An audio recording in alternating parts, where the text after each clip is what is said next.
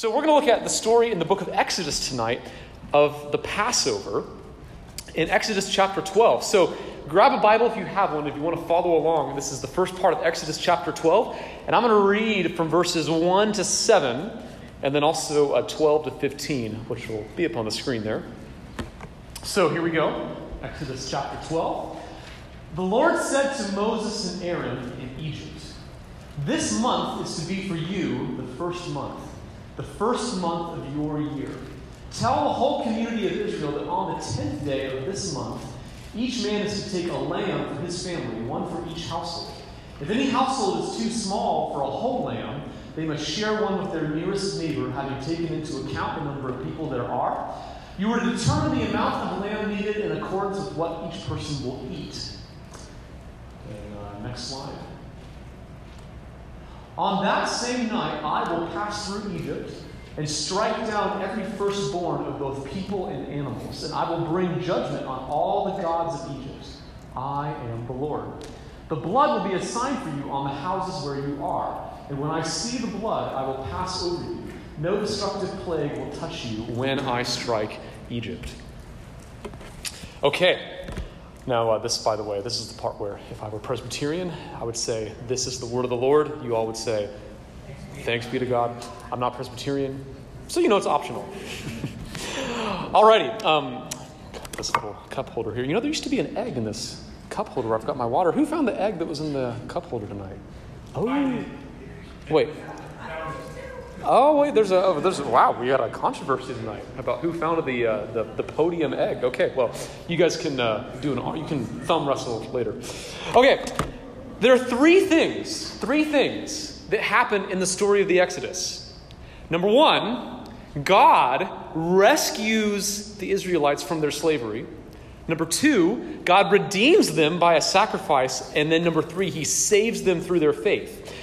Now, each of these three things, all of these, are little pictures of what the gospel is. And so, look at these uh, uh, with me as we go through and just ask yourself, like, okay, where do I see Jesus in these three things? So, number one, one of the things that God does in this story is he rescues them from slavery. So, verse 1 the Lord said to Moses and Aaron in Egypt.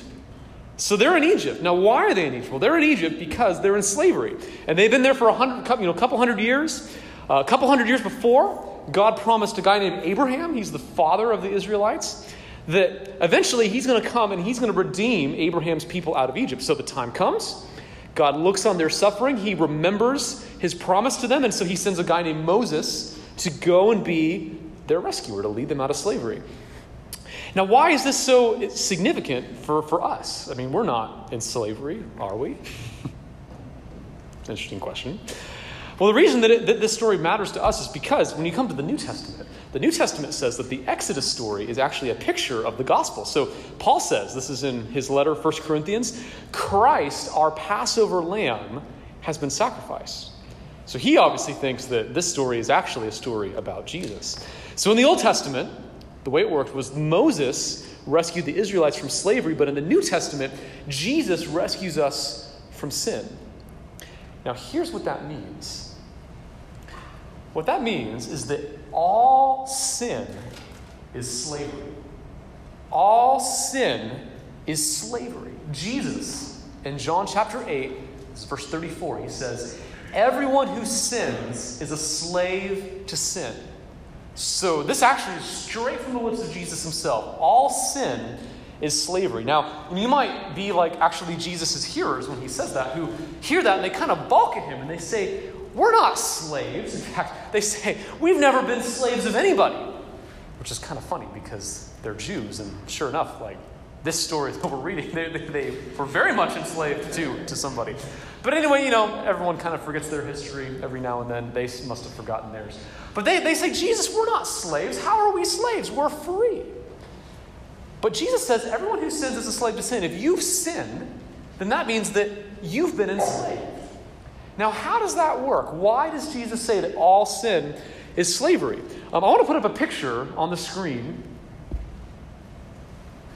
So, this picture is of my uncle, uh, my uncle Steve. Uh, this picture of him when he was a young man. He was a brilliant guy. I mean, he was just extraordinarily creative, uh, just really sharp guy. And he might well have been kind of the smartest guy in our family. Uh, but then this next, I'm going to show you another picture. This is a picture of my Uncle Steve's grave, which I saw actually for the first time uh, last summer when I was on a road trip through Oklahoma where he, he lived. And he died at the age of 57, so he was pretty young. I mean, the reason that he died so early was because from a pretty early age, uh, drugs and alcohol were a huge part of his life. And, and those things were substances that he was addicted to. And, you know, fortunately, that we, we have reason to think that he, he eventually uh, died with his trust in Christ. We're, you know, I won't really know this side of heaven, but, you know, really, it's, it's a kind of a sad story of a guy who just really had a lot of potential, but then because of addiction, eventually it, it kind of destroyed his body and he died.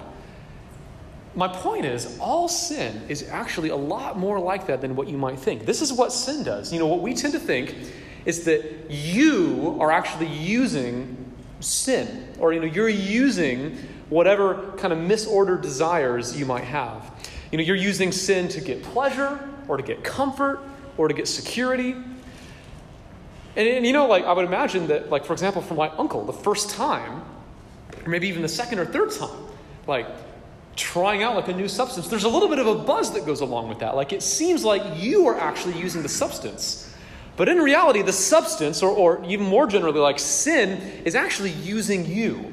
And that's why Jesus says all sin is slavery. So it's not just being addicted to things like substances, sin is being addicted to anything that takes the place of God.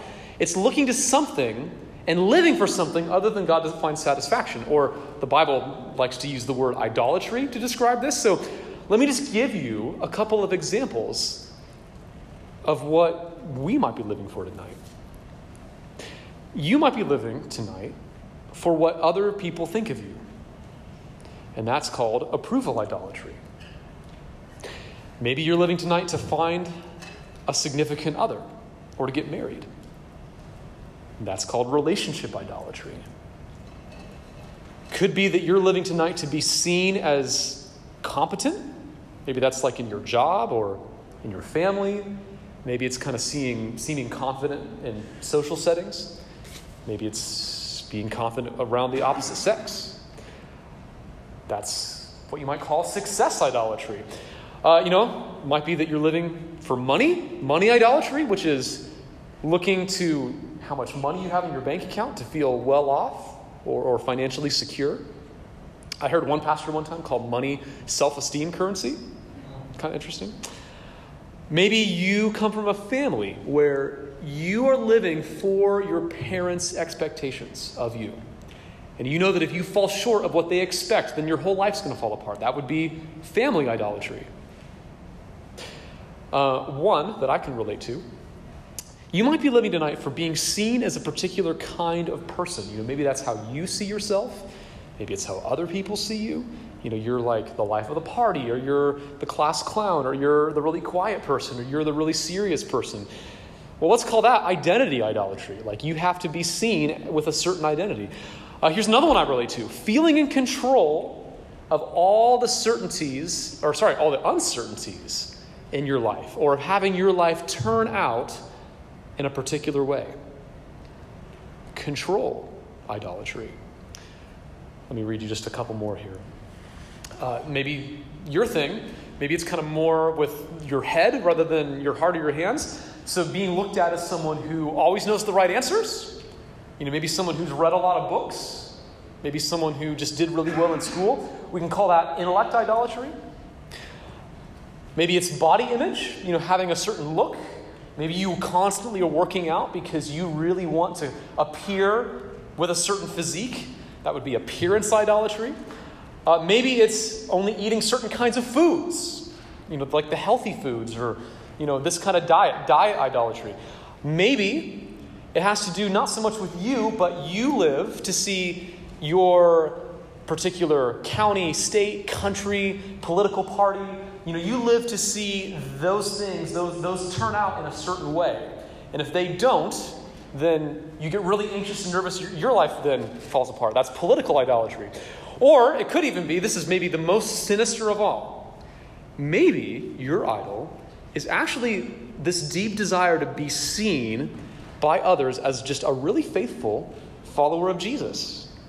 Now, of course, that's good. You know, it's good to be a faithful follower of Jesus, but you can actually put that above God. And that's, you might call religion idolatry. Being seen as a really righteous, you know, religious person who does all the religious requirements, who follows all the rules. So that's a big long list. And, you know, I don't know, maybe if you're like me, you kind of hear some of those just like, oh, I just got shot, you know. Ah. yeah, so maybe some of those hit home. The point is, you know, whatever the idol is, at first it might seem like you're using that thing, like that thing gives you a sense of significance, a sense of identity, a sense of security. You know, you might be living for money, you get money, it makes you feel pretty powerful. Or you're living for a relationship, you get into a relationship, and it makes you feel pretty good, like, wow, this really cool person is into me. Like, ah, oh, it's just a great feeling. but in reality, the thing is, the, the, the, thing that you are, are functionally worshiping is actually using you. You are a slave to whatever that thing is. Because if you get it, you're always going to be insecure about losing it. And, you know, John Rockefeller, he was kind of like the Elon Musk of, you know, 100 some years ago. Really, really rich guy. But they said about Rockefeller that he, for a, a period of his life, he lived on a diet of milk and crackers because his stomach would get so upset, he would get so nervous about losing his money. He couldn't sleep well at night because he was afraid of losing his money. So here's a guy who literally had like what many of us would dream of, and it didn't make him happy. He was always insecure about losing it. Or, you know, even if you do get it, just like Rockefeller, you may not enjoy it because our hearts are too big to be satisfied by anything in this world. In, in the Bible, in the book of Ecclesiastes, chapter 3, God says He has set eternity in the hearts of men. Uh, this uh, earlier, uh, maybe I think sometime this week, I was, I think I was, I don't know what I was doing. I think I was probably wasting time. Don't do this, you guys. But uh, I was on Wikipedia, and uh, I, I was on the article that was about the universe and there's a little graphic on there. You know, okay, actually, if this does, you know, okay, if you're like not wasting time and you like just have time to kill, put it that way, you should go on this Wikipedia page and look at the little picture of the size of the universe. It'll blow your mind. And it's pretty amazing, like just how utterly small we are and how utterly big the universe is. Well, eternity is even bigger than that. And so, like when the Bible says he has set eternity in the hearts of men, I mean, do you realize what that's saying? About like the depth of desire that God has wired in each and every one of us. And only something infinite is going to be big enough to fulfill that kind of desire. So that's why any other thing that you're worshiping, any other thing that you're looking to for identity or significance is going to enslave you unless it's Jesus. Only Jesus can satisfy because he's made us for himself. So that's why this story about slavery matters to us because all sin is slavery. If you are someone who is, is struggling with any of these idols, those things are enslaving you. So, this is a story that, first of all, starts with slavery, the very same kind of slavery that we are in because of sin. But then, the next part of the story has to do with what God did about it. And the way that he does that is through redemption by a sacrifice. Redemption by a sacrifice. So if you look at, uh, ooh, little morbid, we got that picture of the grave up there still. But uh, there might be a slide here for this next one, chapter 12, verses, uh, verse 3 here. There it is. Yeah, um, so chapter 12, verse 3 says, uh, Tell the whole community of Israel uh, to take a lamb for, for his family, you know, a person's family. And then jumping down to verse 6, it says, Take care of them, you know, take care of the lambs until the 14th day of the month when all the members of the community of Israel must slaughter them at twilight. So, instruction was okay, take a lamb, uh, raise a lamb. I was actually uh, hanging out recently with some friends of mine who actually raise uh, sheep. And I actually got to see like a baby little lamb. It was like 30 minutes old, very cute. Um, but by the time they're one year old, they're actually like pretty big and not very cute. So if you think that you know these were really cute lambs, you're kind of like, oh, I'm so sad that they had to kill the cute little lamb. Well, don't worry, they're not cute. Okay. Yeah. yeah. you rest easy tonight. Okay, so so they uh, they have to take the lamb. They have to slaughter the lamb. And the reason they have to slaughter the lamb is because, if you know the story, when God rescues them, He does this by sending all these plagues on Egypt. So, like, if it, anyone ever seen the movie Prince of Egypt before? Oh, it's like the best movie. And there's that great little song with uh, who is it who sings that song? It's uh, Ralph Fiennes and Val Kilmer, I think, are the two guys who played Moses and. Yeah, yeah, right. Uh, well, not that one, a different song. But a great song that you know you see all the plagues and they're pretty, pretty, pretty intense. And the last plague, the tenth plague, thus says the Lord. Yes, that's right.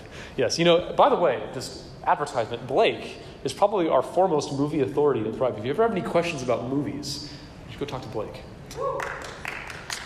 Yeah.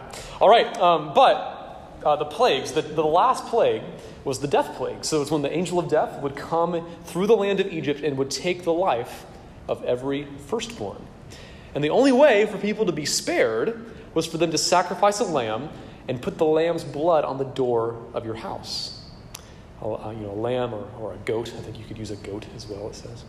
But the point is, uh, without a sacrifice, the Israelites would be put to death. Now, okay, remember that there's always a road from every Old Testament story to Jesus. Well, here's the road to Jesus. A thousand or so years later, John the Baptist sees a guy walk by, and it's Jesus, and he points to Jesus. Remember what he says? He says, Look, the Lamb of God who takes away the sin of the world. That's kind of interesting. He doesn't say the Lamb of God who covers over the sin of the world. You know, the sacrifices in the Old Testament, you find out actually they couldn't fully deal with sin. They were kind of like throwing a blanket over something. It would just kind of, you know, cover it up for a little while until God could deal with it later. You know, I don't know if you guys do that. Sometimes, like when I clean my house, I've got a corner in my house that I call the corner of death. And all the stuff that like I don't have time to really deal with or properly clean up, I'll just like shove it into the corner of death. And then, you know, little by little, like the corner of death just gets like bigger and bigger and worse and worse. Uh, but, you know, don't worry. I actually started cleaning the corner of death last week, so, you know, never fear. But, but this doesn't say covers over. It says the Lamb of God who takes away, who actually really can deal with sin. And then notice it says, it doesn't say take away the sin of the Israelites. It says the Lamb of God who takes away the sin of the world. Because Jesus is the true Lamb of God. You actually, if you read through the Bible, you see how the heart of God grows larger and larger. In the book of Genesis, when God, in the story of uh, Cain and Abel, Abel offers a sacrifice that's sufficient for one person, for himself. Then you come to the story of the Exodus, where God commands them to sacrifice a lamb for a whole household. Then in the next book, the book of Leviticus, there's a, a, day called the Day of Atonement, where an animal would be sacrificed for the whole nation. But then finally, you come to Jesus, where Jesus' sacrifice is sufficient to cover the sin of the whole world. And Jesus is the sacrifice for the whole world uh, in, in fulfillment of all the things that the Old Testament had said about him. One of those places is the book of Isaiah. So, the book of Isaiah, there's a, a famous little chapter, Isaiah 53. This speaks of Jesus, and it says that he was pierced for our transgressions, he was crushed for our iniquities. The punishment that brought us peace was upon him, and by his wounds we are healed. Now, if you were an ancient Israelite and you were reading Isaiah 53, and you were reading about this idea that sin had to have a penalty, well, that wouldn't have surprised you. And the reason it wouldn't have surprised you is because as an Israelite, you would have known probably better than most of us uh, about a particular aspect of God's character, which was his holiness. I think especially today, like we tend to think of God as kind of a like a half senile old man, kind of like a, a grandparent who really spoils you and kind of turns a blind eye to, you know, all the naughty things you do when you're a kid. But the Israelites knew that God was a holy God. He was a God of justice. And he, God had actually helped teach them this through the system of sacrifices. I, have told the story here before. I had a professor in college who one night was driving uh, with his wife down this mountain road or whatever, and they, they hit a deer, and they don't quite kill the deer. the deer's like clinging onto life. They can kind of see behind him. And so his wife kind of says, Jim, you've got to go put the thing out of its misery. So he pulls off the side of the road, grabs a hunting knife out of his car because he was, you know, he was that kind of professor. And uh, he takes the hunting knife and he goes and he you know, finds the deer just like limply, you know, clinging to life on the side of the road. He takes the deer, he cuts the deer's throat. And he told us that he, he watched as the life drained out of this deer's eyes. And then he said, You know, if I had to do that every time I sinned, I think I would take my sin a lot more seriously. And so the Israelites knew that God is a holy God. He isn't a God who can just sweep sin under the rug and say, oh, it doesn't matter. And you know it doesn't matter too, by the way. Because why is it that it's so easy to have a bigger rear view mirror than a front windshield? And to always be looking back at all the things that we most deeply regret and are ashamed over, and, and for those things to just still have a hold on us. Or we also know this because if you ever have been really horribly sinned against, if you've been abused, if someone that is close to you has ever experienced that, I mean, you know how deeply traumatic and painful that is. And to simply say, oh, it doesn't matter? I mean, what kind of God would that be if he didn't actually get indignant and angry over the things that have been done to us, the evil things, the wrong things that have been done to us, and maybe that we have done to other people? And so, therefore, the Bible says that there has to be a sacrifice. Sin must be punished because God is just. But because God is love, He chose, instead of punishing us, to take the punishment upon Himself in the person of His Son. I'm going to put a, a quote on the screen. And I want to read this quote. This is, this is kind of a it, it, it's like a very intense quote. But the reason I want to read this is because this is such an amazing description of what happened on the cross. So listen carefully to this. Uh, the, uh, well, I don't know. Maybe, well, uh, we have a problem with this particular slide tonight. You know, maybe you're really, maybe you have really sharp eyes and you can kind of read what that says, but I sure can't. So, uh, oh, Jay says it's in tongues. Yeah, there you go. okay, let me read this quote. Listen carefully to this. This is a description of what happened on the cross. God, because in his mercy he willed to forgive sinful men, and being truly merciful, willed to forgive them righteously, that is, without in any way condoning their sin purposed to direct against his own very self in the person of his Son the full weight of that righteous wrath which they deserved. That's what Jesus did. Or, you know, here's a simpler way that you could put that. This is from an old, old hymn that probably you've never sung before. I've never sung it before, but the words are really good. And it says, God could not pass the sinner by. Justice demands that he should die. But on the cross of Christ, we see how God can save, yet righteous be. God took our sin and he put it on Jesus. And if God took our sin and he put it on Jesus, that means that we don't have it anymore. When God looks at us, he doesn't see our sin, he doesn't see us as sinners, he sees us as righteous in Jesus because Jesus took our sin. The cross was a judgment. That was God judging Jesus in our place. It was Him entering into our punishment in His own person. Uh, years ago, I was listening to it was some kind of record, some sort of sermon recording. Uh, and, and in this story, this guy told the story of a dream that he had. And he said that in the dream, he's standing out, you know, out somewhere in, in some, you know, some place out in nature. And he sees a guy like charging at him, running up this hill. And the guy just looks really, really like angry. And, and he, you know, the guy's kind of like, oh, like, why is this guy so angry at me? And he realizes it's Jesus. And, and this, you know, angry Jesus comes up to him, and points right at him, points right at his chest, and says, Give me back my stuff. And the man says, Stuff, Jesus, what, what stuff are you talking about? And Jesus just repeats himself and says it even more firmly Give me back my stuff. And he says, Lord, I don't know what you're talking about. What stuff of yours do I have? And again, Jesus says, Give me back my stuff. And he says, Lord, tell me, what, what are you talking about? What stuff have I taken from you? And Jesus says, It's your sin, your shame, your guilt. You're trying to hold on to all these things that I paid for on the cross. And they're not yours anymore. You have no right to them anymore. You can't hold on to them anymore. Those things are mine. I purchased them from you. Give me back my stuff. Are you holding on to something tonight that isn't actually yours to hold on to? Because if you're in Jesus, if you believe in Jesus, if you've trusted your life to Jesus, then that sin no longer is yours. Jesus took that. And he said on the cross, when he bore all that sin, it is finished, which was a phrase that people used back in that day. It was a business term, it meant paid in full. So, like if a business guy was paying another business guy and the transaction was completed, they would say, It is finished.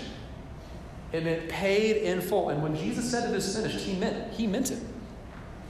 There's nothing else that needs to be done for your sin to be atoned for. Jesus paid it all.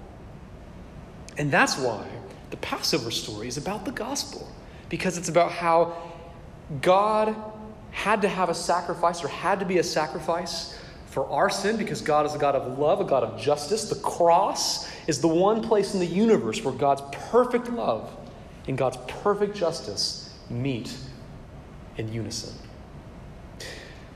And then the last thing, there's one more thing uh, in this story that God did on the night of the Passover. So, first, you know, we talked about how he rescued them from slavery, we talked about how he ransomed them or re- redeemed them uh, through a sacrifice. And then, last of all, he saved them through faith. Uh, so, verse 7 talks about this.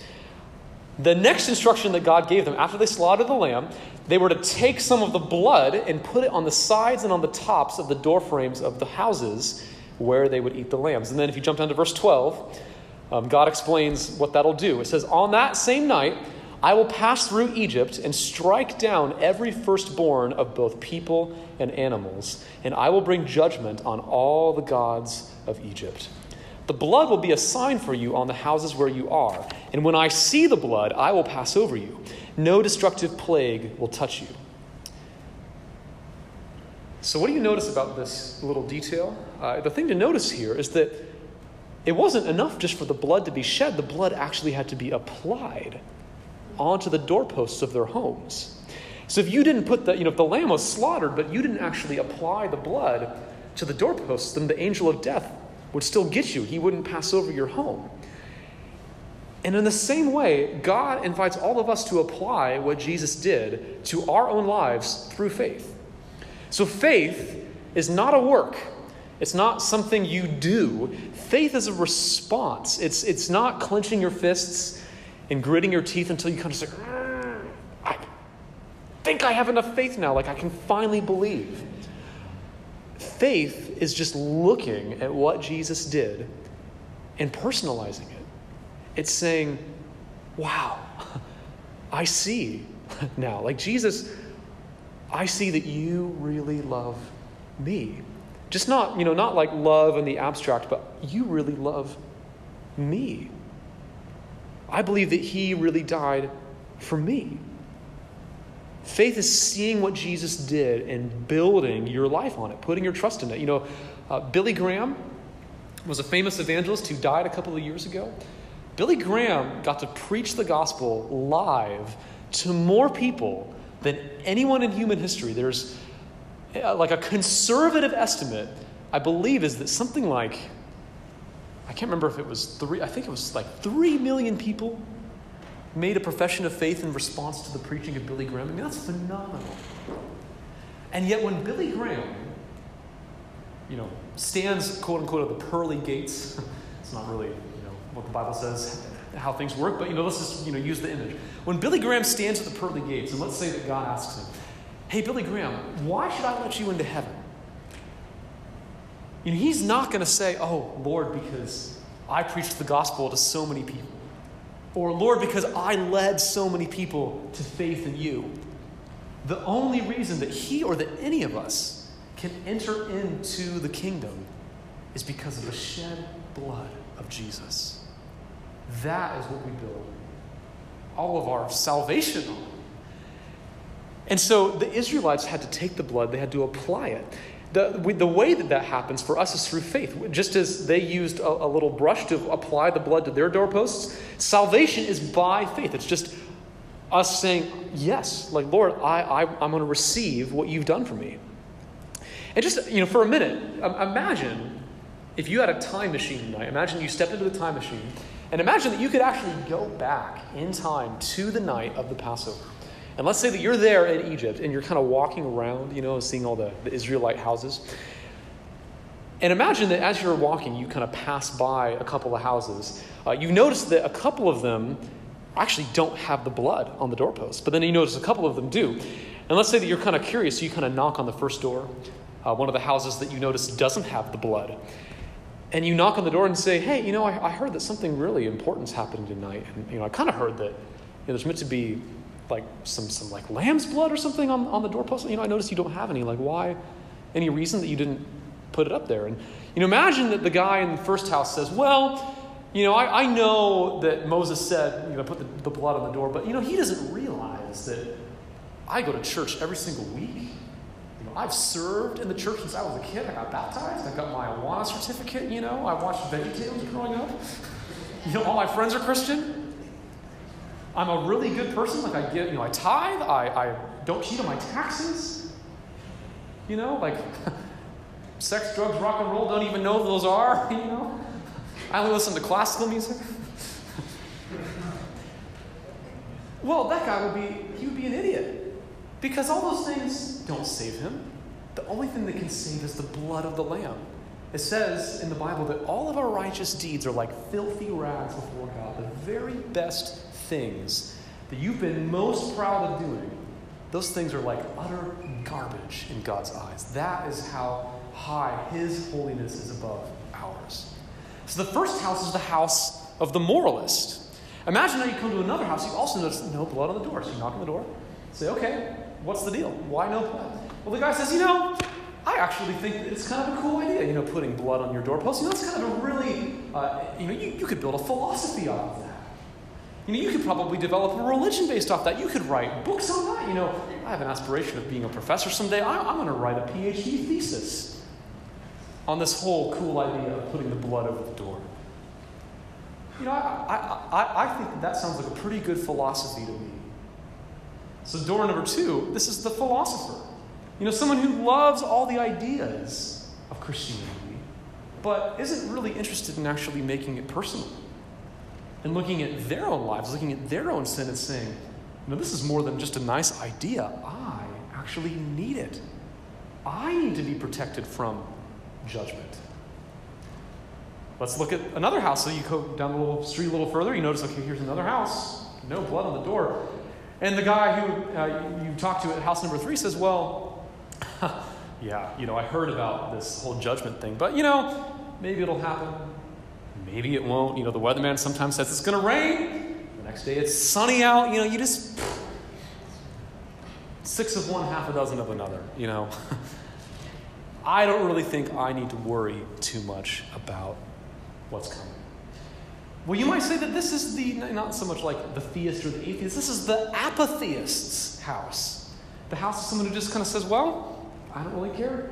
Doesn't really matter. I can just be apathetic about." if you're here tonight and just kind of have thought, well, you know, okay, I guess Christianity is important to some people, but I just don't really think it matters much. Uh, no need to really look into something. Uh, but C.S. Lewis once said Christianity, if true, is of infinite importance. If false, it's of no importance. The only thing it can't be is moderately important. So don't be the apatheist, don't be the philosopher, don't be the moralist, but now imagine uh, maybe a scenario that might hit a little closer to home for some of us. You know, now imagine you go to one more house down. This time you notice that actually the blood is covering the doorposts. But you notice that the person in this house is kind of like constantly craning their head out the window. They're looking around. You can tell that they're just really terrified. And so you kind of knock on their door. The person who answers the door is just, you know, almost like catatonic with fear, with nervousness. And, and you say, hey, like, what's going on with you? Like, you know, you have the blood over the door, so you should be safe.